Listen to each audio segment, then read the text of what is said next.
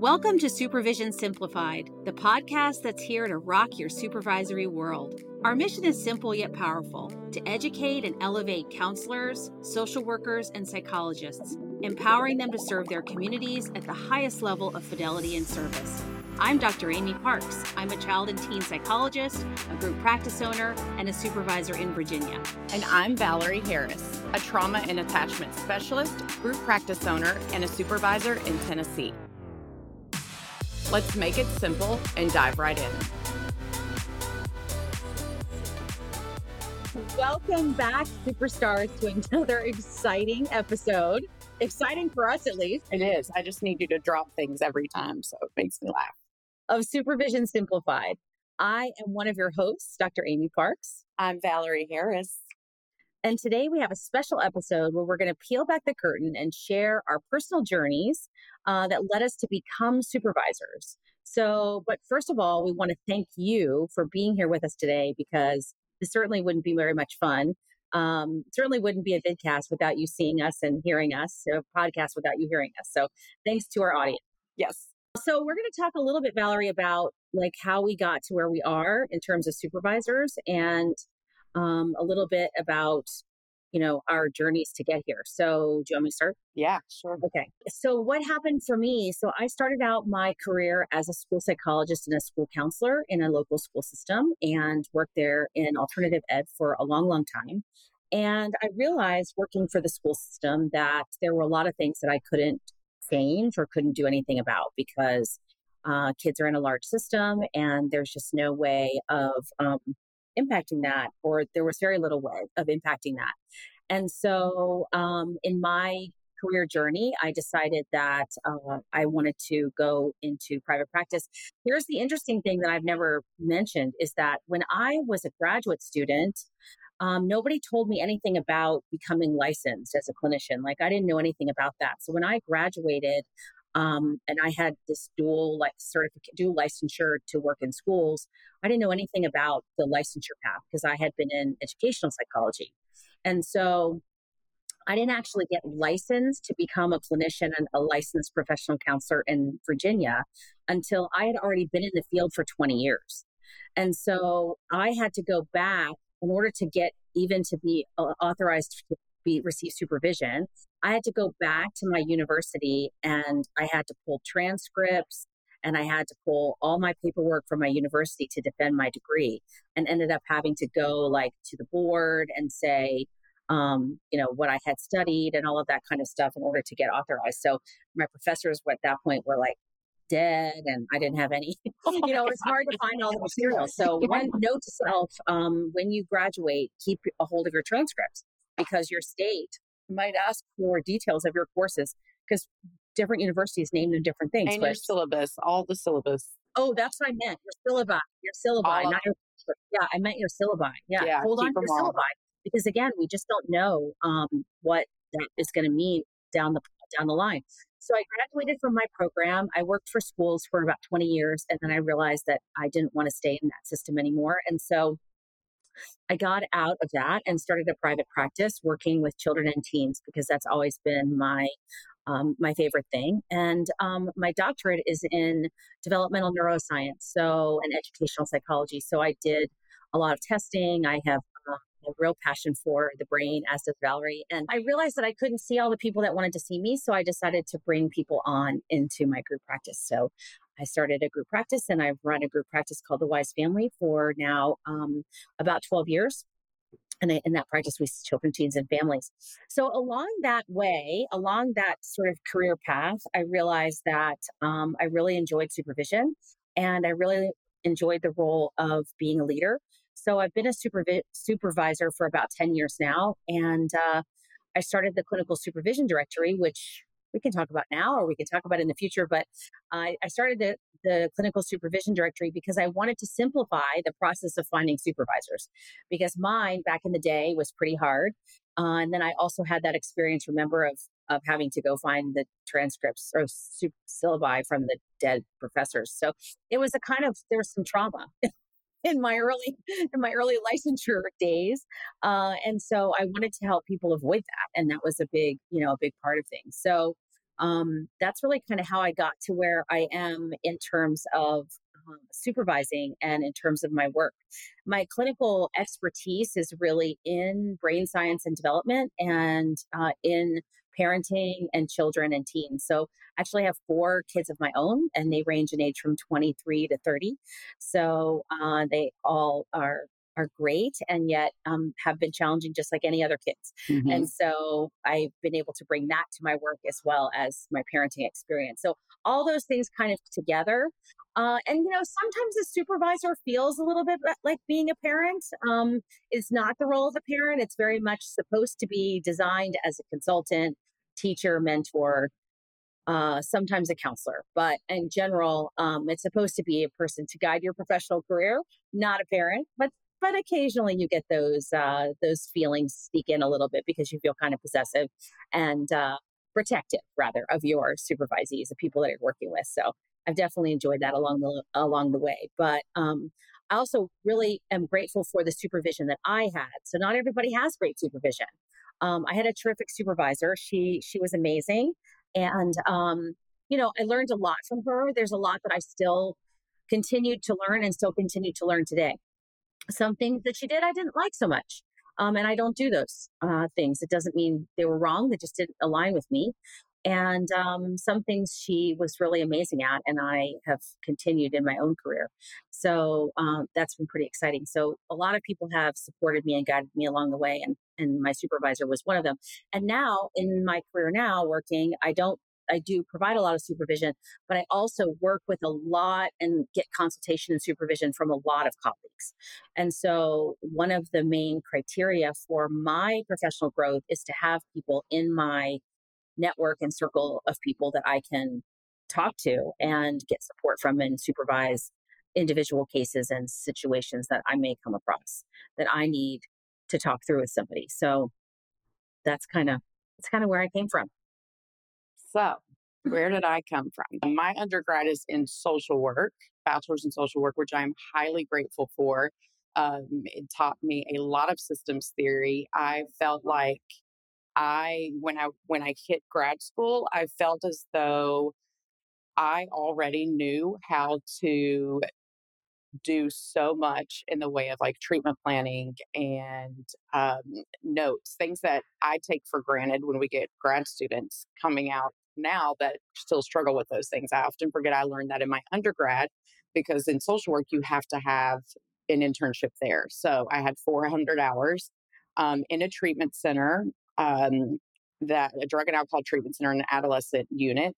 I also went on to work for that treatment center and then did my graduate internship at that treatment center in a different department than what I worked in. So I had three supervisors along the way who were excellent supervisors in very different ways. Um, two of them were L P Cs. One of them was an L C S W. And I had worked after a treatment center, I worked in a psych hospital. Um, Then I worked as an M FLAC with the military in a school system.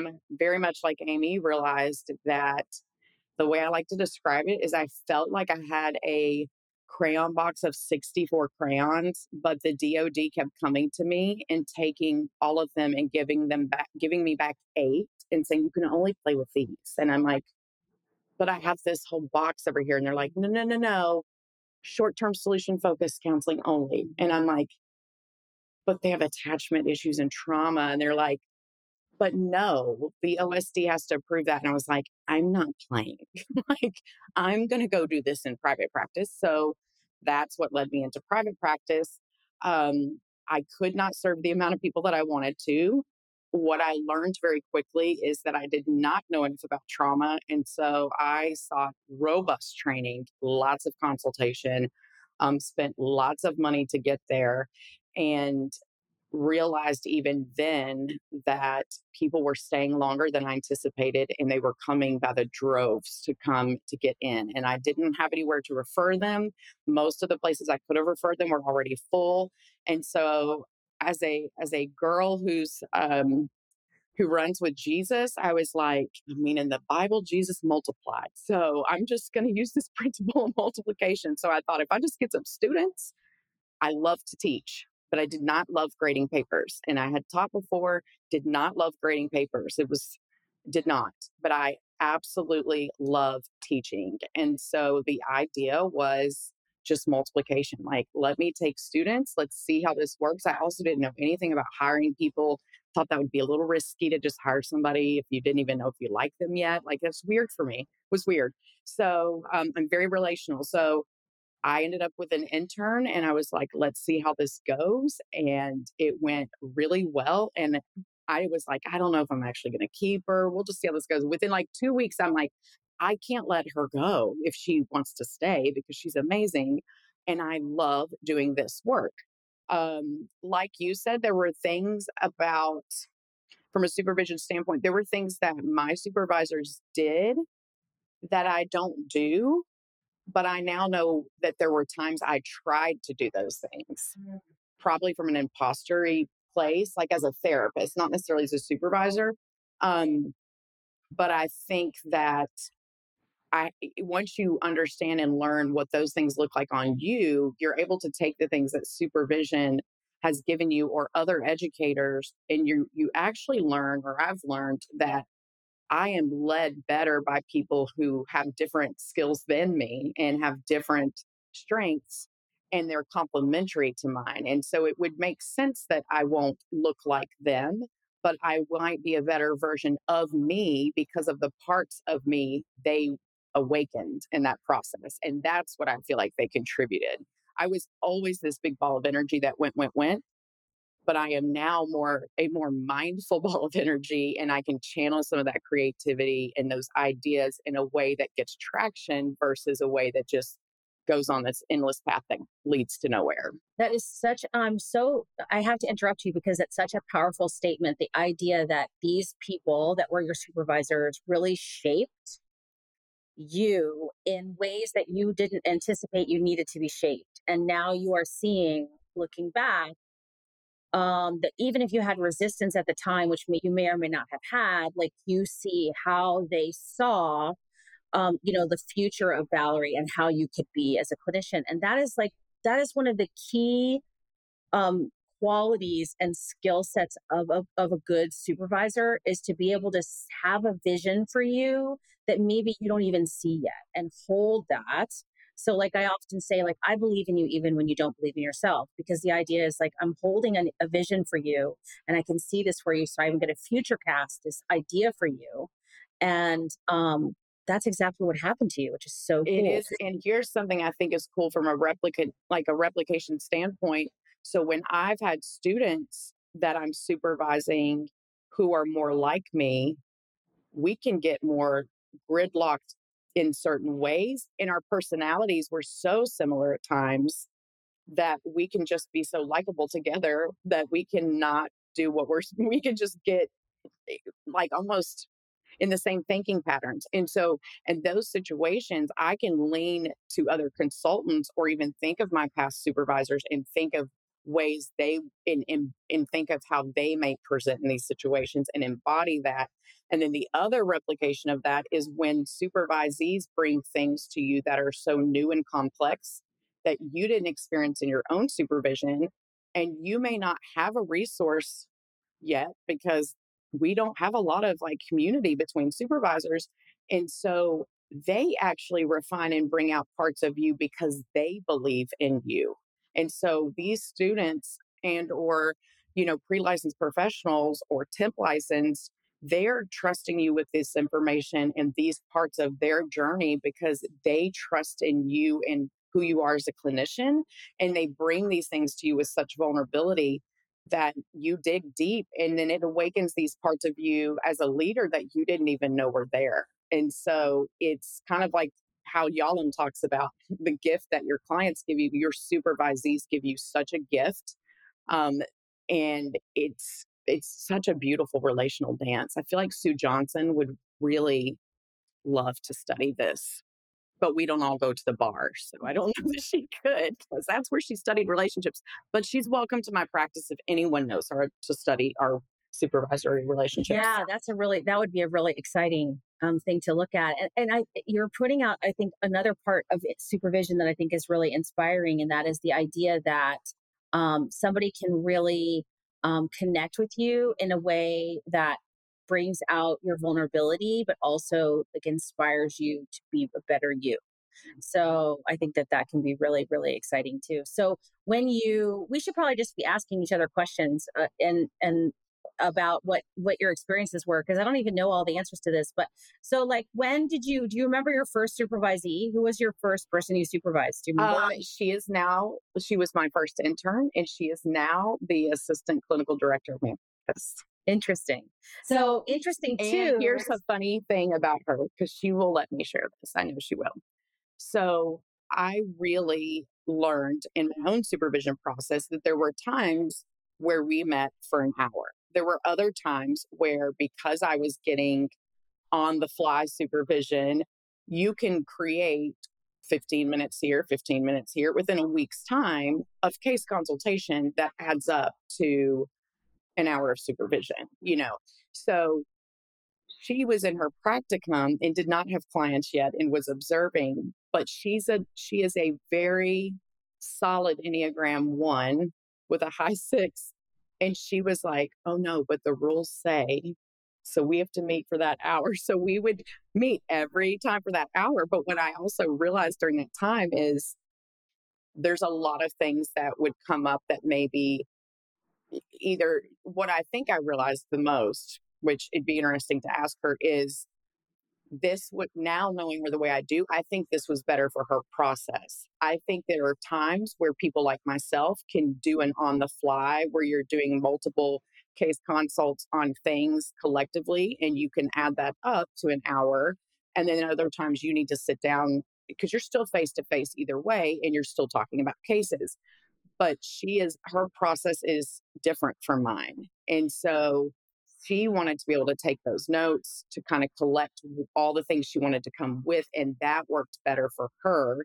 And so her even advocating for that, I would always tease it's because it's the rules. But now in hindsight, I know that it was what she needed and that best suited her for where she was developmentally. So I think that it's interesting how we think it can look one way based on how it looked for us. And then even that kind of changes. But I wanted to comment on what you said about having to prove your degree. So mm-hmm. my master's degree um, is a master's in professional counseling from Argosy University. When I started, it was the Georgia Professional School of Psychology. So I had taken several of my courses, probably the first four, from Atlanta and in Atlanta at times. But then they merged with Argosy, and then Argosy became a, Nashville had a satellite campus, and that's where the degree was commenced. We were told we would be, they were going through C A C R E P accreditation, and that our class would be the first one to be a C A C R E P accredited class. It was not the first one. I think it was the one after hours, or maybe it was the first one. I did double up on classes and graduate a semester early. So maybe, maybe, maybe it wasn't on me, but either way, um, maybe I'm the one that messed it up, but either way, at that, when I went into private practice, at first I started taking certain insurances, and there, all the language was all updated to C A C R E P, C A C R E P. And I was like, oh no, I may not be able to get paneled with some of these because it's not C A C R E P. So I had to send in all the things that where they were accredited, the different bodies they were accredited. I think TRICARE took like nine months to get to get certified through them because of that. Um, and they needed to see all those courses and that they fit the C A C R E P standard. So, um, and when I was in grad school, because Tennessee has such rigorous requirements, we had people coming from other states who were in my classes who had been in private practice running their own practice for five or more years, but they were moving to Tennessee and could not get licensed because they didn't have enough credit hours. Mm-hmm. All the things they just don't tell you. Right. Well, there's a lot. I mean, and, you know, we'll talk in the future, in future episodes about all the things that, you know, your supervisor needs to know. But supervisors, you know, need to be really well resourced, because there's a lot that you don't learn in graduate school. And as an early career supervisor, supervisee, there's a lot you don't know about this world and this language. And, and each individual state has different laws and different requirements, as the clinical supervision directory well knows. And so um, it's become very complicated to be licensed in this field. And it's really unfortunate, because it's keeping people, it's a real, the complications that are part of the system, sort of what we both experienced when we worked in schools, the complications that are part of the system are are also are now really harming to some extent the people that are coming into the field, which then by the nature of our work harms the community, because we can't, we're not ready. Or the loophole. Yeah, the loopholes. And yeah, the loopholes are are are problematic too, which we'll talk about. But not having enough career uh, ready counselors who have been well trained by professional supervisors on the on the ground should be what keeps every national association and every university in the U S up at night. Agreed. Agreed. Um, and well trained supervisors. Well, right. So well trained supervisors is the answer to the nightmares, right? So if you have well trained supervisors that are at the ready, then you've got people who can get them on the ground quickly. But if you don't have, if you're not even paying attention to the systems that are that are keeping people apart, or keeping people from reaching those well-trained supervisors, um, or making supervision training so difficult to find and challenging to get, uh, then we're you know, not pairing a super like supervisors with supervisors for a certain period of time, a seasoned supervisor with a new supervisor. Like, why would we do that with a student who's becoming a clinician, but we don't do that with a new supervisor? Just because right. you have five years of experience in Tennessee treating clients, you're now ready to supervise. I, right. I, I object. Right. I object. I had way more to learn and had to take way more than twelve hours and do spend way more in consulting to get where I am now versus where I started. And so yeah, interesting. So in Virginia, you have twenty hours of supervision training. So to become a supervisor, and then there's no requirement to keep those twenty hours current. Um, so we do have to keep some, we do have to keep some current. We still have to do our licensure stuff, but not the supervision stuff. But many fields, social work in a lot of states, for example, just allows you to be working in the field for a couple of years, and then you can become a supervisor. So by nature of that sort of um, system, it says basically, if you are a clinician um, and you've been working in the field for a certain period of time, no matter where the setting is, by nature, then you are automatically qualified to be a supervisor. And so that's negating the resourcing, the leadership, the the ethics and legal staff start parts of all of that kind of thing. The changes the to the field. The what? All the changes to the field. Oh, so yeah, I well, default to thinking, I forget where I learned the things that I learned. And to be honest, I learned in grad school. Grad school told me exactly how many hours, what it would take. So when I have students in front of me and they don't know this, I'm confused. Oh, tons of schools don't do any of that. Because I thought that all of that came no. part of the... So it's things no like way. that where having a pairing with another supervisor, they would tell you, just like you tell me, oh no, that does not happen a lot. I've been doing this a long right. time. And then I would go, oh, I need to really step up there then. Yeah. So that's where that resourcing part comes in. So there are just a lot of parts of it. And as we um, explore more uh, things in our supervision um, vidcast here, Sim- Supervision Simplified, we're going to be talking about exactly that, um, drawing from our own experience, but also talking about what are some of the pitfalls that people experience when they are in supervision or are supervisors, and what are some of the things that we recommend, certainly uh, as best practices in supervision. And um, what are some things that are maybe maybe somewhat problematic that maybe at the grassroots level we're going to have to work on, you know, looking at and helping to get changed. Anything else you want to add for today? I don't think so. Other than to say, if you have questions about anything we've said or you want more information, um, like hit us up for that, because we yeah. I I am a strong eye on the D I S C, so I am interactive and love. like the live feedback, where I just love getting lots of interaction around whatever project I'm doing. Um, it excites me for it that much more, and it just gets all my creative juices flowing. So feel free, don't don't get imposter syndrome around a comment and go, I don't know if I should, just type it and send it. Right.